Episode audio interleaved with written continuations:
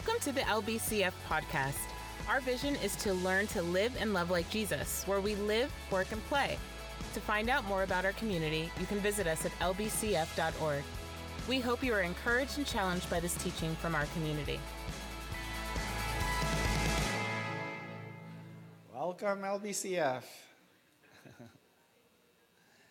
You know, I'm, I like, you know, it's been over a year now that my wife and I have been coming to this church. And I don't know if you know my story, but um, um, I was pastoring a church for over 20 years, 25 years maybe? I already forget. Is it 25? but in 2018, I actually chose to like retire from pastoring, um, thinking, you know, I started a nonprofit, and that's kind of what I was doing. And my wife and I were like visiting, you know, churches um, and just trying to figure out where we can like, um, you know, establish our roots and get connected. And there were quite a few churches that you know we we we sought out. There were like Asian churches, there were mixed churches, there were like very, you know more um, progressive churches, and all, and we were just all over the place. Uh, but when we were, um, you know, when um, the elders of the church approached me to consider LBCF, um, I was like, whoa, you know, I was like, um, you know, we, you know, that, that was a surprise. Um, and, you know, as I was thinking about it, I, w- I remember thinking, you know, it would be, um, you know, w- what would it feel like to be in a church that, like, is processing all these hard conversations? And I know for me, that was like one of the things that actually attracted me to the church. Uh, because I, I don't want to be in a church that like is homogenous, um, where things are easier. Because I want to be in a church where when Jesus says that they may be one as we are one, that that he was thinking like all people trying to figure out how to be one. And I know that that vision, that prayer of Jesus, was actually an invitation to hardship. It's an invitation to like what God is trying to accomplish because Jesus saw what heaven is like and he told us to pray however it is in heaven let it be on earth. And and so part of I think the beautiful thing of coming into LBCF is like having that vision in the back of my mind and thinking how do we bring heaven on earth? And I know the you know last week Barbara started it. Ryan will share um, this morning, and I'll um, share next week about like you know the vision of like what does it mean to be a family here at LBCF, knowing that we are coming from such broad backgrounds, broad ranges of experiences. Uh, but there is something beautiful and powerful there because I, I sense that like as we're all sitting here, like having a different lived out experience that God is looking at us right now and cheering us on. And God is saying, My prayer is that you would understand what it means in the same sweetness that the Father and the Son and the Holy Spirit enjoyed beautiful fellowship. That same glorious like reality would be experienced by the church. And that's like what our prayer is. And that's why, you know, this is something we're not just going to talk about this month, but it's something that we want to like make a reality throughout the course of our, you know, existence as LBCF. And so here's Ryan to share the word with us. Good morning. Oh, it's okay. Good morning, everybody. I'm going to start a little different, and I usually don't ask people to do this. Um, but if anybody would be comfortable sitting in the splash zone of the front, can I ask if anybody would be willing? Because I'm sharing something today that is um, very near to my heart. And it makes me feel so much more comfortable when I feel like I'm talking to people. yeah, this is making me so happy. Um, I much prefer this. I like talking to people when I can see them. Um, today, oh, now this feels weird almost. Uh, yeah, I asked for it and I got it. All right. Um, yeah, today I'm this this weird cocktail of nervous and emotional and excited and tired and caffeinated and um, and it's going to be yeah. So I uh, I'm I am happy you're here. My name's Ryan. I'm the teaching pastor here. And um, thank you for being here on Super Bowl Sunday. I hope that you all have a really good chili being like set up in your crock pots at home. Um, yeah, we're in this series um, talking about the, the church as a family and as a body. And I wanted to start off 2022. As most of us, I get the sense that we all have this urgency to like move forward, to, to try to make something out of, out of this year, to not have 2020 just repeat year after year, to actually do something new. And so I wanted to start off the year talking about parables, and, and it really flows in, in my passion, and I have a lot to say. And then as I sat with so many people from the community, I realized that there was this deep need for us to kind of return to the basics of who we are, to talk about what, is, what are we made of? How is the how is the design of what the church can be and is what we are meant to do? How can that provide us with a little bit of, of hope and direction? And so um, I think that there was an urgency in me, sort of this anxiety that pops up in me that wants to just do business as usual, to push forward, to not to not focus on on the hard things. Um, but then there was this like, show us how to actually work out this thing that we talk about of being in unity. How do we actually work out what it means to be a family when we are not uniform? And um, so we wanted to have an opportunity to, to teach. And then at the end, I'm going to bring Danny back up, and he's uh, going to have an opportunity to call me out if I was BSing anything, or he's to, to have a chance to, to come up here and to talk. Because the majority of the way that we actually work it out is by talking to each other. And then after that, we want to open it up to the community that if there are questions of how this has actually played out. Um, that we know that we do not operate in a vacuum, that as we are working this out as a church, that we are with all of you working this out. And so your feedback to us um, actually helps us know how to set vision. Um, and Barb set us up so well last week, where she was just open and authentic vulnerable. And so I felt like if I came into this space and just launched into it without providing some of that same amount of like authenticity, that I would not be genuine. And it's been, um, I've, and so I was reflecting on like, where am I at today? How have I been this week? And um, sort of who am I in this space? And I felt like, like the picture that came up for me is if any of you watch boxing or anything, when somebody gets knocked out, when it's a really big knockout, sometimes there's this moment where they're still on their feet and you watch it like their brain is gone and they're just on their feet and i'm like oh i've just been knocked out but i'm on my feet. Like i'm still i'm still taking my kids to school. I'm still eating my food. I'm still taking care of myself but i have felt sort of emotionally just knocked out. Like i was talking to my therapist this week and and um, and we were talking about something that was really important and i just had to stop and i go this is all important but i feel like i am emotionally absent. And i just had to get really honest with him and with myself that in these places where i want to be emotionally present that it's been really really hard. It's been hard to just to, to care for for even important things just because i've felt so weary. And i've dealt with two years of loneliness. Of people that have caught me before that are not catching me like I sometimes need. And I've have this fatigue when people ask me, How are you? I wish I could go back to like the 2019. Everything is good. We're fine. I'm a little busy and tired, but everything is good. Like, I wish I could go back to answering questions that lightly, but I'm like, please don't ask me how I am because I don't have it in me to tell you lies anymore.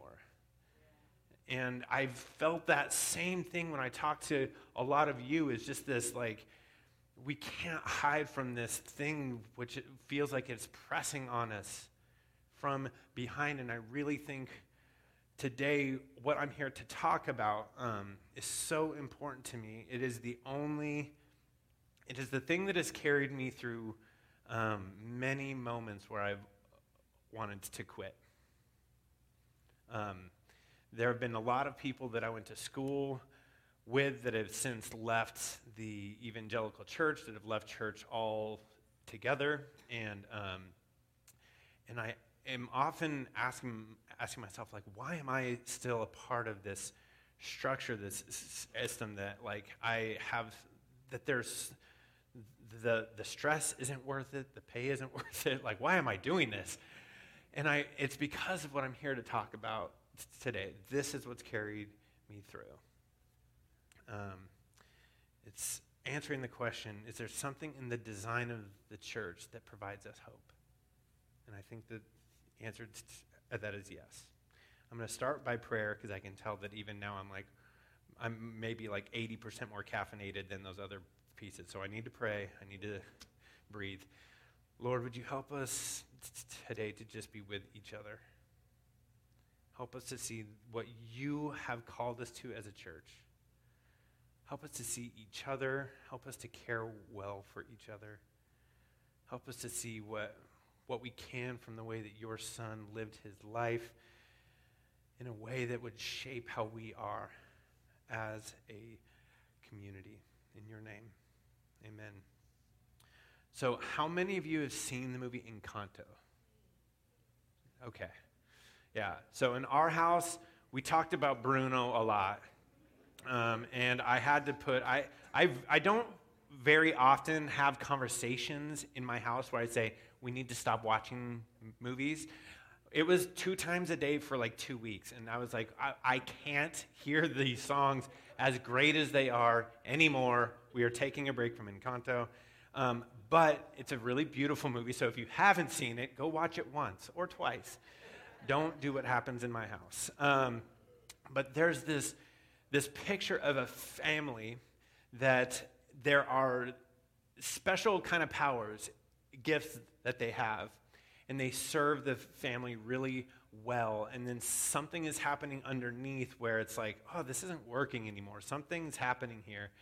And then they have to, as a family, make room for some really inconvenient truth.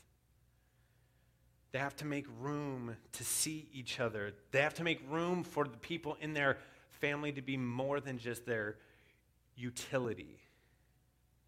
They have to make room for the one who's strong to be really weak, to rest. They have to make room for the quiet one to speak up. They have to make room for the one who's perfect to not be perfect anymore. They have to make room for the one who they've shut away to finally pay attention to that voice. There's this beautiful picture of, of how in a family we actually have to step back from our utility and how we serve each other and our roles that we play to see each other, to allow each other to be weak. And so I think that there was this transition in Encanto from what worked to how they care for each other. My first point is that in a family, care trumps fair. Care trumps fair. And what I don't mean by fair, and I have to have a caution because when I say that, what I don't mean is that it trumps the need for repentance or change or justice or goodness. What I mean by care trumps fair is that that, that urgency that comes up in us that says, well, what about me? That really fights against that Romans 12 that other oriented, preferring each other that we learned about last week. That there's a fairness that comes up where it rises up in me all the time. I'm asking questions in my marriage, in my home, all the time like, when do I get mine? Like, what about me? And I have to suppress that all the time. Not because what I need is unimportant, but because I have to trust that as I serve, that God will take care of me in my service towards my family. That as I serve, that I also find ways to do really good self care. Because if I'm not caring for myself, I often will not care for my family very well. But that fairness that we see is really, um, we see a lot in Jesus that sort of counteracts that impulse. And so, um, as I've been trying to process a lot of what I feel like, I'm not sure if any of you have gone on vacation or you take a break and then all of a sudden your body gets sick like that day. A lot of us have experienced that. And the reason that that happens is because as you are out running your stressors, as you are trying to be, stay in front of all of these things in this pace that you're trying to keep up with, the moment that you slow down, these things sort of crash on top of you. And this, this, this illness that you've been trying to outrun for so long finally has its moment to crash and your body breaks down and you get sick and it ruins your vacation. And it's happened to my kids many times. And I'm like, how can we not live that way? And I've noticed that in myself, what I need to do is reach out to people who are close to me and say, like, I need, I need help. I need you to help ground me, say something kind to me, just straight up ask. Like, I just need your help here. And so I reached out to my friend Tim, and he encouraged me to reorient how I'm thinking towards the heart of Christ. And I really pride myself in, like, I think I am doing that a lot until somebody tells me to do that, and I'm like, oh, yeah, I haven't been doing that. Um, but as I thought about that, my mind went to this place of, of early 2020 as I think about how care trumps fair. I think about um, March 2020. Um, all of us know what happened March 2020, but um, there was this moment where I was, when everything started to close down, and there was the great toilet paper famine of 2020, and and madness, and people were going crazy. Um, and uh, I thought if I could just get my head around what's happening, and so I would take screenshots every day of the of the numbers of where it was growing and how it was handling. And I thought, really, if I could just understand it better, if I could just get more data input, I could get around this and I could I could be in control of it. I could be on top of it, and I could actually think more clearly. And if any of you know, when you flood yourself with enough bad news, it doesn't do well. And so there would be moments where I would have to leave my house, walk down the street. And I'm not a very um, emotional person. I'm also not a public crier. But I would walk down the street and I would sit on this planter and I would just cry because I couldn't handle it anymore. And I remember I would go home and I would be a lackluster husband. I would get the job done for my kids and I would get them fed, but I was so absent, so caught up in the news and everything that was happening that I was falling apart. And it wasn't fair to my wife that I didn't have better strategies to take care of myself at the time. It wasn't fair to her. And she would hold me and she would let me cry. She would hold me and she would say kind things. That in that moment, she knew what needed to happen. Long term, of course, I needed to develop better strategies of how to take care of myself. I needed to, to, to be able to put a pause on these things that were harming me. In that moment, she knew that I just needed care. I needed to be held. And I think about Jesus leaving the 99 to go after one. Not fair. I've constantly thought over the last two years, like, what did the 99 think about that? I mean, they were sheep, so they had dumb sheep thoughts. But if we think about this uh, in people terms, right? Like, if Jesus leaves the 99 to go after the one, how did he be with people so that those 99 did not feel abandoned? I think about the prodigal son, right? The prodigal son, if you haven't heard that parable before, this kid takes his inheritance from his father, which culturally at the time was as good as saying, like, you are dead to me. I'm going to take this. I'm going to Vegas and I'm putting it all on the Detroit Lions. He just threw his money away. It's a little football joke. They're a terrible team. Don't worry about it. Um, and if you like them, I'm sorry. But um, he went and threw it all away, and then eventually was like, he realized what had happened, and he's like, maybe I could go back and work for my dad. Maybe he would take me in as a slave. And as he started to go back, the text says his father was there waiting for him. Ran up to him, put ring on his finger, put, put a robe around him, threw him a party. And the older son, who had been faithful the whole time, is like, What the heck? I've been here the, the whole time. What about me? And then we have this picture of the Good Samaritan, the hero of the story of how to care for your neighbor, is this person who these people have legitimate hatred towards because they have a history. The Samaritans were bad people, they were hurtful people.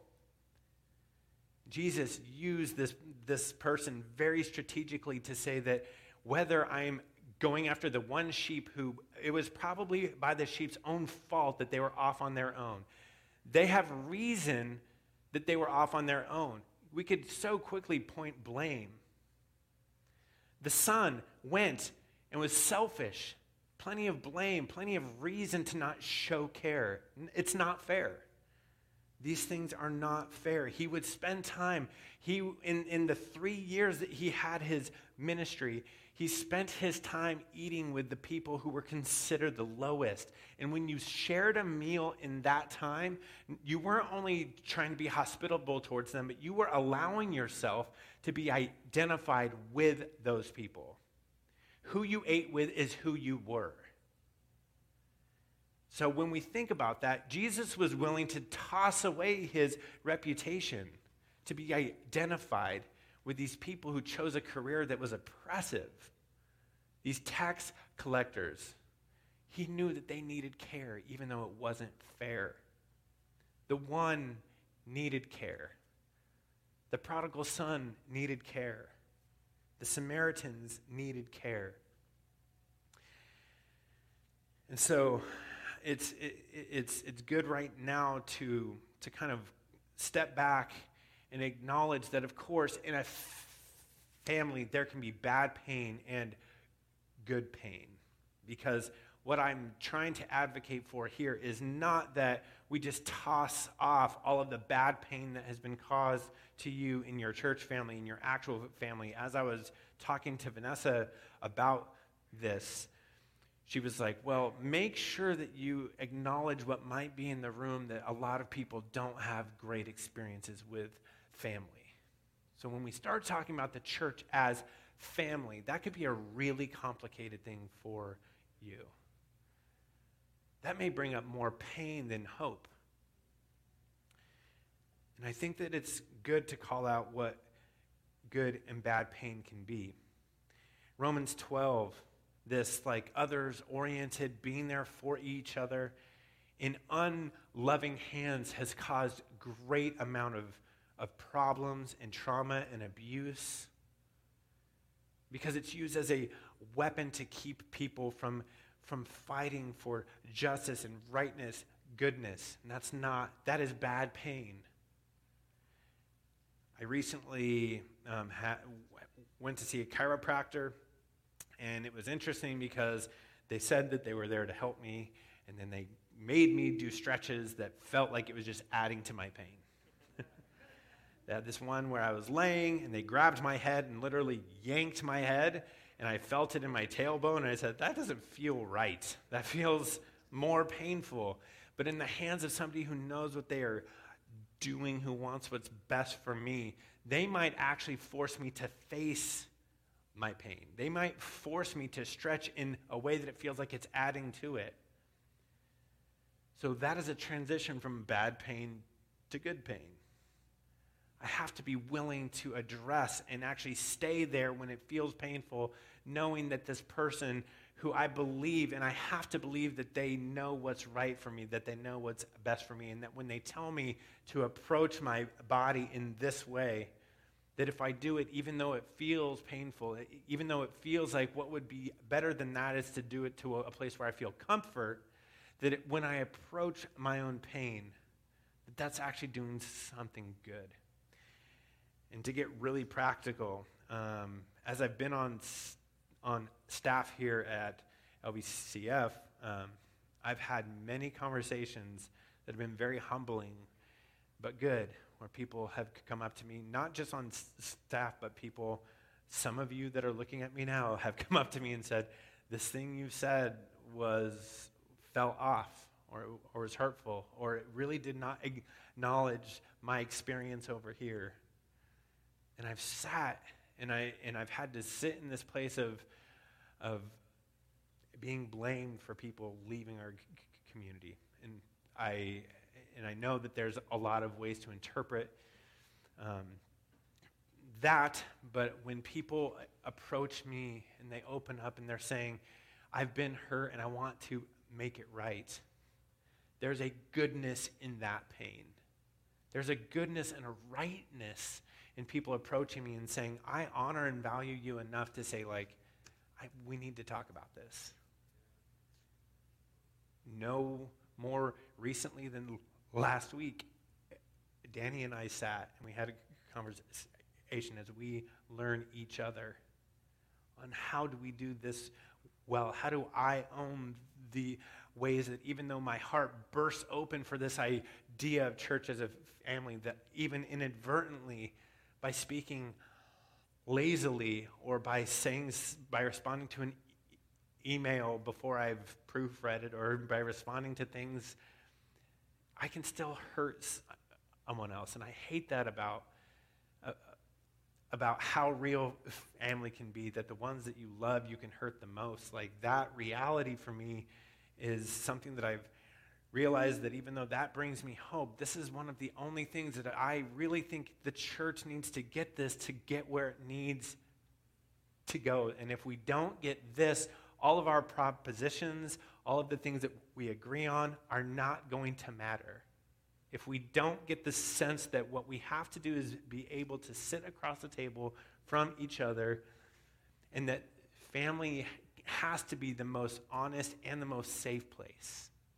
And if we can't build something that is honest and safe, all of these other things will just become, um, they'll, they'll just become these things that we tout and we won't know each other at all.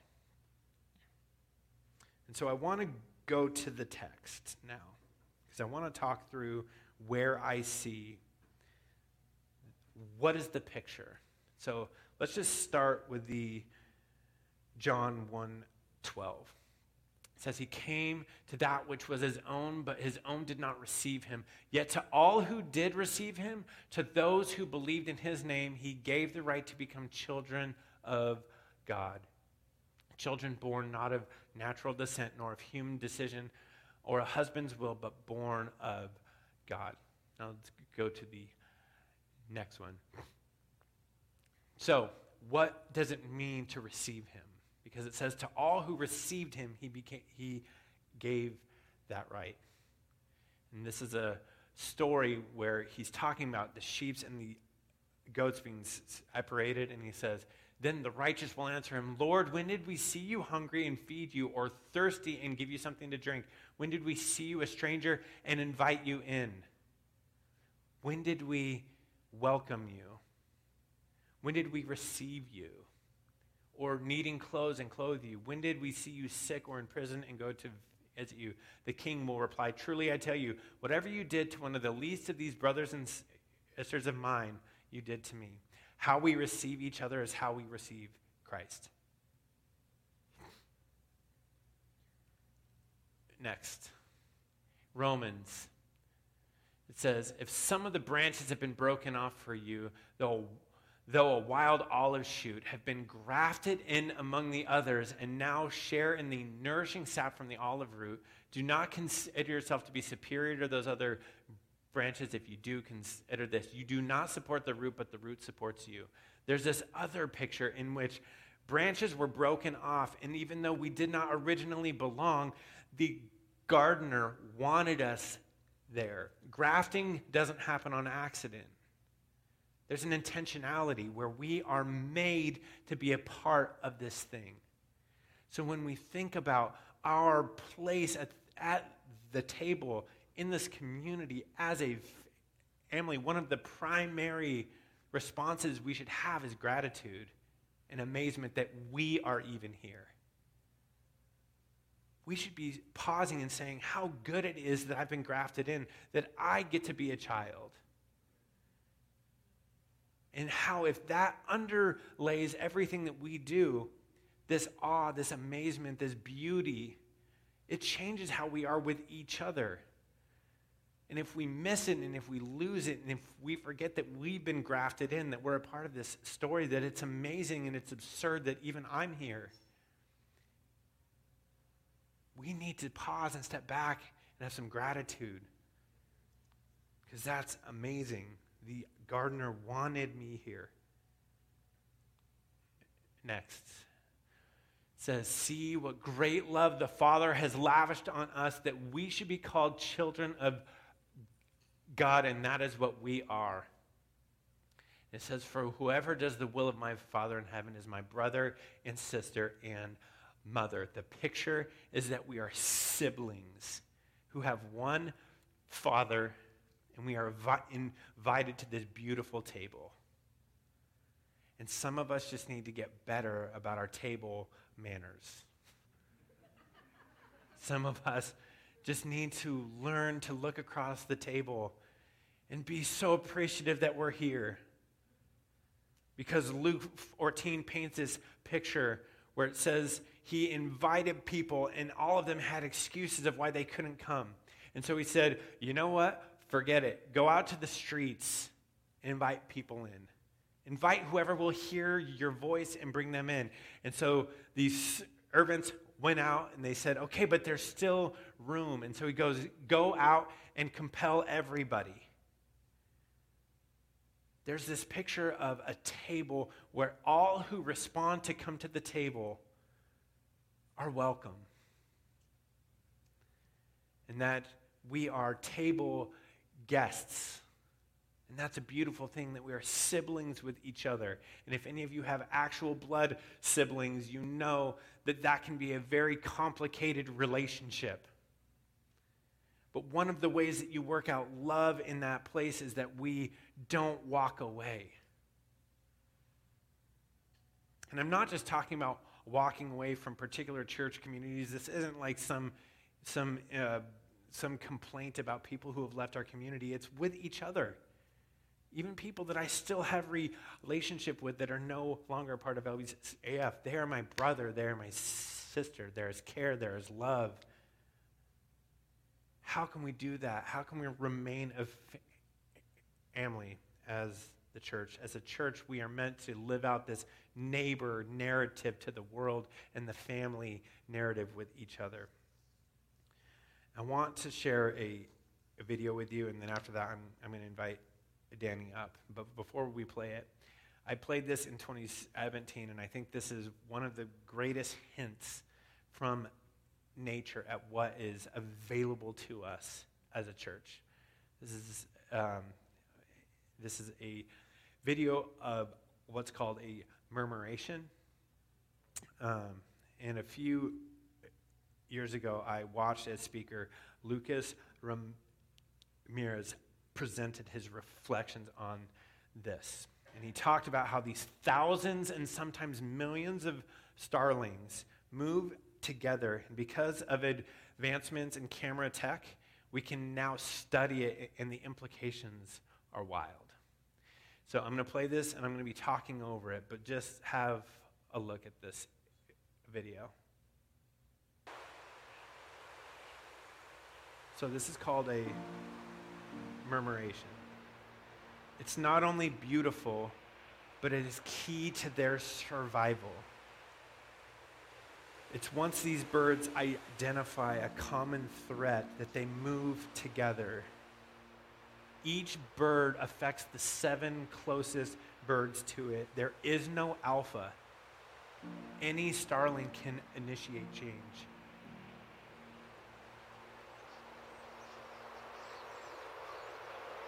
The average human response time is 198 milliseconds. The average starling is 38, but in a murmuration, it can get as low as 15. So when they move together, their response time increases. It's now understood that this is more to do with something that's called critical transition, which is the same thing as when water becomes vapor or when metal becomes a magnet, that when the actual essence of a thing changes to something else, that is how they're understanding these murmurations.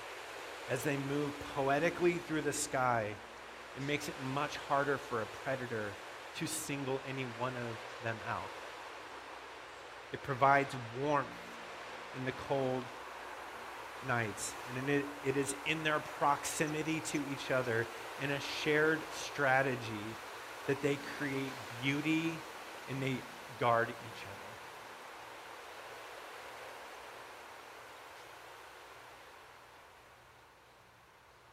And I really think that as we move forward as a church, that there's going to be a need for us to really embody this idea because when we move away from Omicron and when things start to settle down, that wave of grief, do not be surprised if you're in a grocery s- store and you see somebody just crying. Don't be surprised that that person is you. don't be surprised if all, all of a sudden you have this anger in you that you don't know where it's coming from. Maybe we've been just out running things for so long that we need to embody this place where you can come and feel safe to be broken, to fail, to try to do it wrong, to be together. Because I think when we embody the family, there's room. There's room for that. And when we do that, when we move, we can create something that is beautiful, but will also guard each other. So now I want to invite Danny up and just give his, hear him and, and give his reflection on it too. Yeah, thank you so much, Ryan. Uh, as I think about Ryan's message and Barbara's, I'm like just um, grateful for the fact that God has. I mean, this, as I was especially watching the video, um, you know, as God invites us into fellowship um, with Him, it's an invitation to the fellowship of the Trinity. As God the Father, God the Spirit, God the Son has been dancing f- since before time together. And God's intention is to invite all of creation to participate in that dance. And right now, um, we are in a very broken time in churches, especially. Um, there is so much disruption so much chaos. Um, so many Christians huddling in their own churches trying to find people as much like them as possible. Why? To like not deal, right? Not deal with one another. It's so much easier just to walk away. Um, you know, my wife was watching Love is Blind season two last night.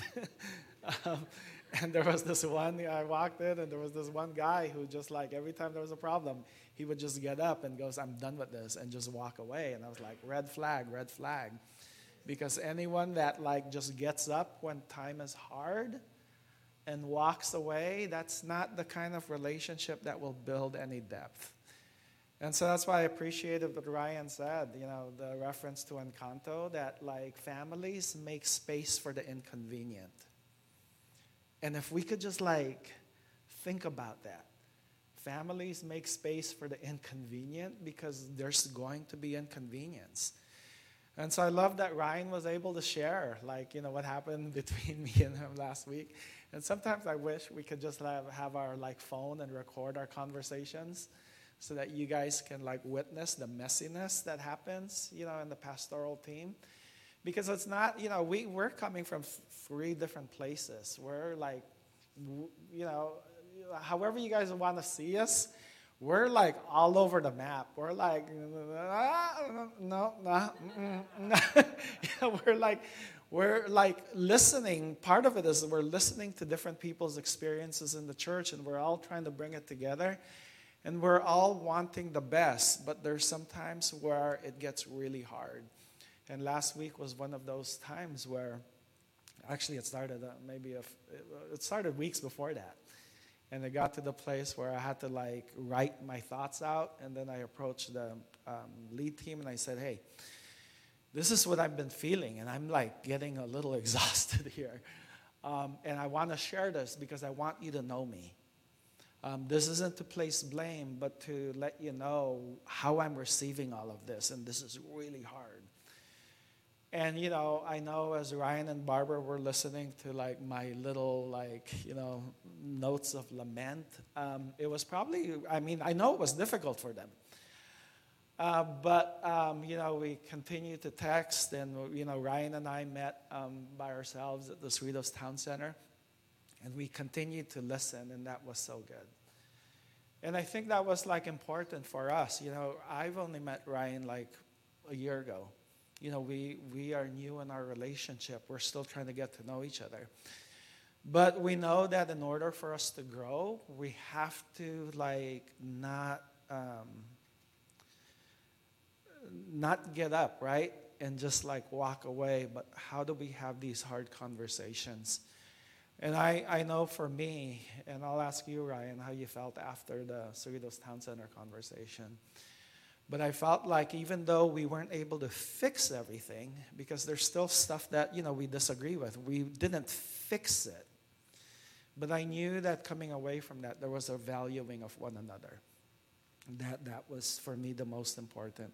Maybe, Ryan, you could share. Yeah. Um, yeah, I, I, I actually drew on some of what you had asked me coming away from that time um, as one of my points is like is is the pain that we're feeling, or is or is the or is the issue feel healthier now? Because sometimes the pain won't go away.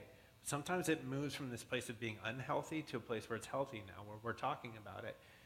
And so, yeah, I think that that the way that you did approach me as not trying to solve an issue, but to get to know me, um, that set me at a place where all of a sudden it turned the heat down, where so many times we have so many places that want to turn the heat up in us all the time. And so that helped me feel seen. And um, yeah, it, it, it puts me in a better place to know you too and to how to move through that. So. Yeah, and I, th- I think that was so good for us because that's you know really what we want to see happen in the whole church. How do we, how do we engage in these kind of conversations? Know, I know Barbara um, talked about it last week, and, and Ryan talked about it this week. Um, like you know, the em- emphasis of not walking away. But I know we also each have brought it up in the past that um, we're, we're not talking about like harmful, toxic relationships, right? Um, for people who are in toxic, harmful relationship, abusive relationships, that's not what we're talking about here. And so please, please know that that's not like, you know, I hope none of you come away from this thinking I have to stay with my abusive husband or whatever that might be. Uh, because that's like a whole different thing that, you know, we'll, we'll, you know, talk about at another time. But what we're talking about here is in the context of family relationships where, you know, the scriptures tell us love does no harm.